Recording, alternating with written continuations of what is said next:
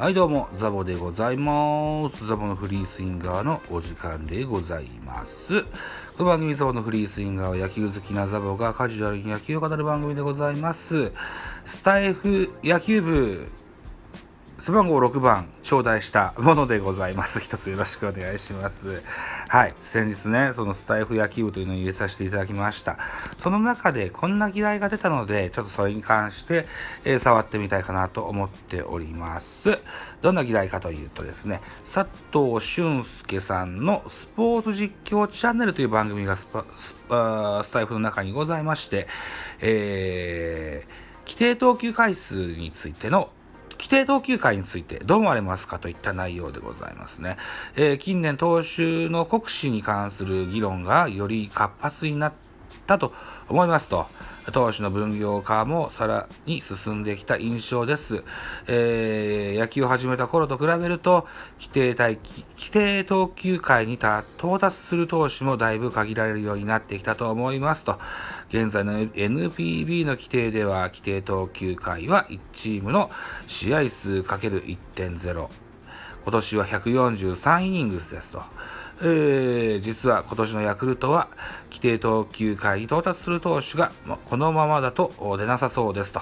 こういったチームが結果として優勝できる時代の変化だと思いますと。果たしてこれから最優秀防御率を決めるためだけに存在する規定投球回に価値があるのか、皆さんのご意見を聞いてみたいですと言ってよ、言ったような内容なんですね。うん。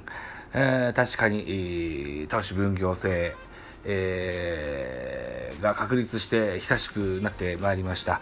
優勝するためには、中継ぎ投手陣の活躍なくして、ね、えーありえないといったような時代になってきてます。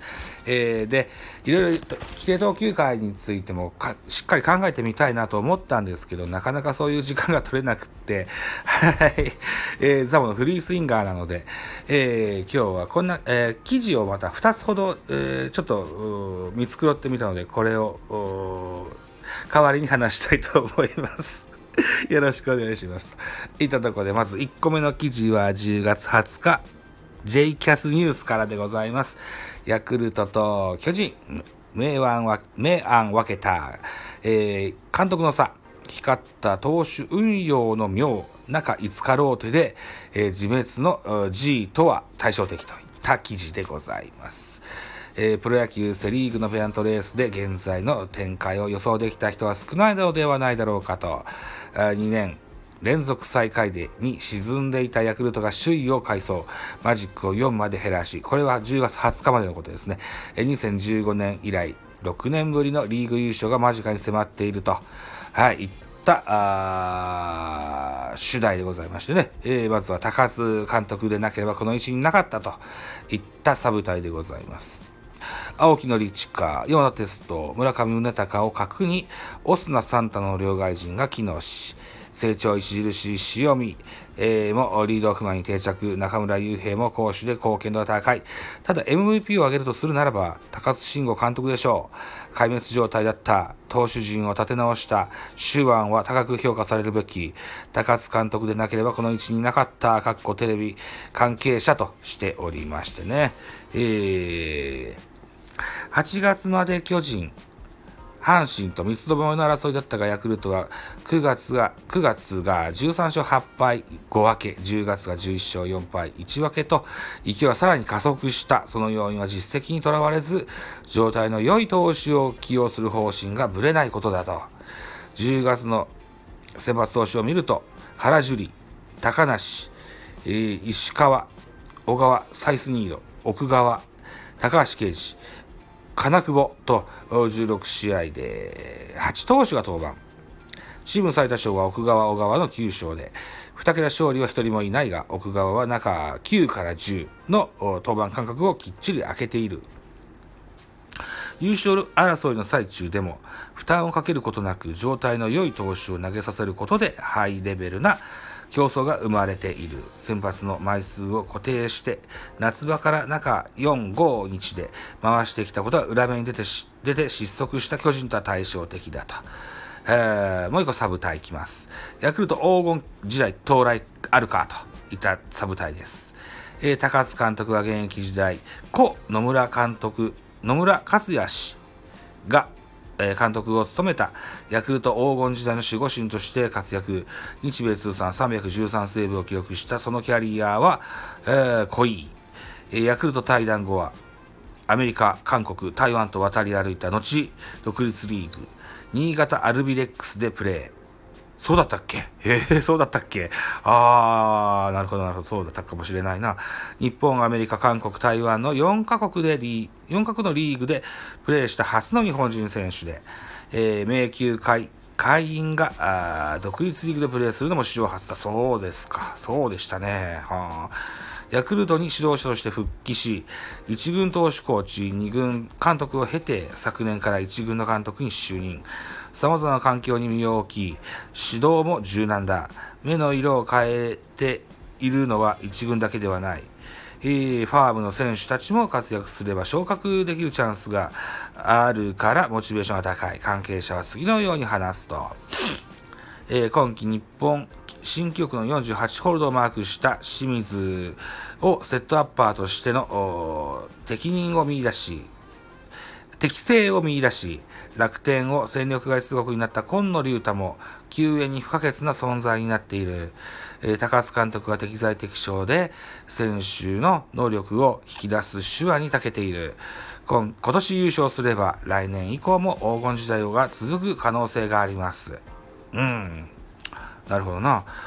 歓喜の瞬間まであとわずか、最後まで気を引き締め、トップギアのまま走り続けるといった記事でございました。はい。知らなかったことがいっぱいありましたね。高津慎吾アメリカで活躍したことは僕覚えてたんですけど、韓国、台湾で現役してるんでしたっけ？あと独立リーグもはあ、そうだったか。そして、えー、清水選手が48ホールドで記録なんですか？これも知らなかったな そうなんだ。そして、えー、今野選手って楽天を戦力外になった選手だったんですか？今勝ちパで使ってるじゃないですか。へえ、知らなかったな、知らないことが多いもんだな。はい。といったところで、1個こんな記事見つけたのでご紹介してみました。もう1個こんな記事でございます。えー、これは10月12日、サンスポの記事でございます。ヤクルト、ゆとり両手でマジック弦、マジック弦狙う。高津監督、投手運用に緩急つけるといった記事でございます。セ・リーグ首位で優勝へのマジックナンバー9。これは10月12の記事ですのでね、その辺はちょっとごご容赦くださいね。え、セ・リーグ首位で優勝へのマジックナンバー9が点灯しているヤクルトは11日。神宮外苑で先発投手による練習を行い、高梨、金久保ら7人、7投手が参加した。えー、5から10、10月の5日から10日までの間に、えー、6連戦でね、巨人、阪神との6連戦が、えー、中5日での先発起用を3度行うなど、投手総動員して、えー、5勝1敗と勝ち越しに成功したヤクルト。次なる1週間は、糸取り両手でマジックゲームを狙うといった記事なんです。はい。神宮外苑で調整する先発投手の多さが、えー、好調なチームの今を表していた。金曜日の高橋を除き、えー、奥川高梨原小川、石川金久保サイスニードの7投手が参加。えー、今週はゆとりで、えー、勢いを加速させる。やはり先発じゃないですかと。長いイニング投げれますし、えー、少ない失点で、えゲームを作れていると。えー、格好書きでそういうふうに書いてあります。えー、最近23試合で17勝2敗7、4分けの猛チャージに成功した要因をそう語っていた、えー、高津監督。えー、5から7日の巨人3連戦、過去神宮では先発3投手が中5日で登板し3連勝。えー、8から10日の阪神3連戦、過去神宮では救援陣を総動員して2勝1敗と勝ち越した。だがここで息切れするわけにもいかない。えー、のは100も承知。若い奥川、高橋はすでに登録抹消しており、再び10日間以上の間隔を空けて起用。えー、空いた枠に挑戦十分な高梨と2軍で結果を出している金久保を入れる3段だ。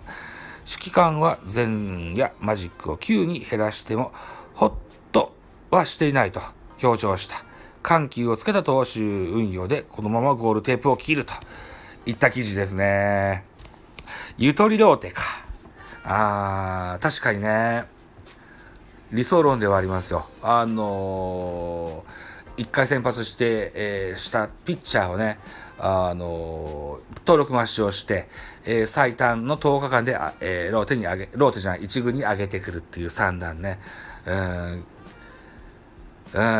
確かね、巨人もね、メルセデス、うん、含めた、数年前のあの外国人の関係でね、えー、そんなことをしてたような時期もあったですけどね。ああゆとりどうってな。確かにうん奥側中10日だって聞きますしね、えー、佐々木佐々木朗希なんかもたっぷり間を空けて投げさせてるような印象がありますよね。えー、20歳ぐらいですもんね、今ね。あだから、戸郷君とほぼ変わらないのに、戸郷は5日、4日、5日で投げてんですよね。うーん、そうですね。真逆ですね、巨人とはね。本当ですね。うん。で、えー、マシンガン系統なんて揶揄されてですよ。えー、いっぱい、えー、リーフピッチャー投げてます。本来であれば、ジャイアンツのリリーフピッチャーは、えー、何試合登板、何イニングス投げてる選手がこんだけいて、ヤクルトは対してこんだけいるんですっていう話が本当はしたかったんですけどね、調べてる時間がなくて、えーと、記事を読み上げるといったような形を取らせていただきましたけれども。俊介さんもですね、えー、このマシンガン系統、それから、えー、登板間隔の短いローテーションを懸念してね、えー、来年は投手陣崩壊するんじゃなかろうかと懸念してくださってます。うんあの、その可能性は多分にあると思います。あの、原戦力だけでやろうとすればそうなると思いますがね。うん。はい、まあ、とりあえずここまで来ました。はい。えー、そうね。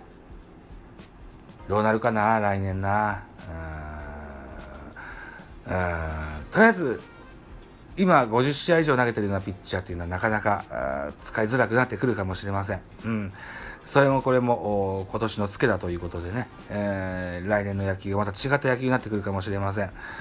うん、ゆとり両手っていうのも一個、うん、ありの考え方だと思いますし、えー、規定投球回数、古めかしい考え方だだと僕も思います。沢村賞規定も同じでね。うんそうですよね。昭和の 香りが 失礼しました。昭和の香りがね、未だに残ってるような、そういう古めかしい、ルールと言えるかもしれません。うん。うん。まあ、方は消耗品ということでね、えー、なかなか、そうですね、えー、ゴンドウが、ゴンドウ、雨ゴンドウみたいなことを、今でもやってるようなチームは巨人ぐらいしかないかもしれませんけども、はい。さあ、えー、どうなるかといったとこですね。うん。話はちょっとまとまりませんでしたけれども、ちょっと考えてる時間がなかったもんで、取り急ぎ、こんな記事を振り返る回をさせていただきました。ザボのフリースインガーは、新聞記事を読ませていただく、えー、回でございますので、ちょっとご了承いただきまして、また、ゆっくり時間作ってね、考えてみたいと思います。はい。えー、俊介さん、話題提供どうもありがとうございましたと。はい。いったところで、ちょっと締め工場に入らせていただきたいと思います。考えまとまらなくてすいません。はい。えー、これに懲りずにまた絡んでやってくださいというふうに思います。はい。といったところでお時間でございます。私、ザボスタンド FM の他に、えポッドキャスト番組ベースボールカフェ期間中世ラジオトークのポッドキャスト番組、えー、ミドル巨人くんの土佐物多分多分、アンカーを中心に各種ポッドキャストで配信中、リーベン、スポティファイ限定で配信中、ミュージック化のトーク、大人で、おしゃれな音楽番組をやってみたいのだが、音だがなど配信番組多数ございます。フォローいいね、よろしくお願いいたします。また、匿名でコメントできる Google フォームと質問箱をご用意してございます。ぜひ、お気軽にご利用ください。あと、ハッシュタグザブとつけてツイートくださいますと、後ほど英語さんもいたします。何卒よろしくお願いします。はい、と、それと合わせましてね、スタイフ野球部、えー、オープンチャットございます。えー、っと、野球を通じてスタンド FM を盛り上がっていこうといったような趣旨のグループになっております。野球好きの配信者の方、リスナーの方、気軽に このオープンチャット入っていただけると楽しいと思いますので、ぜひよろしくお願いします。といったところでまた次回でございます。バイチャ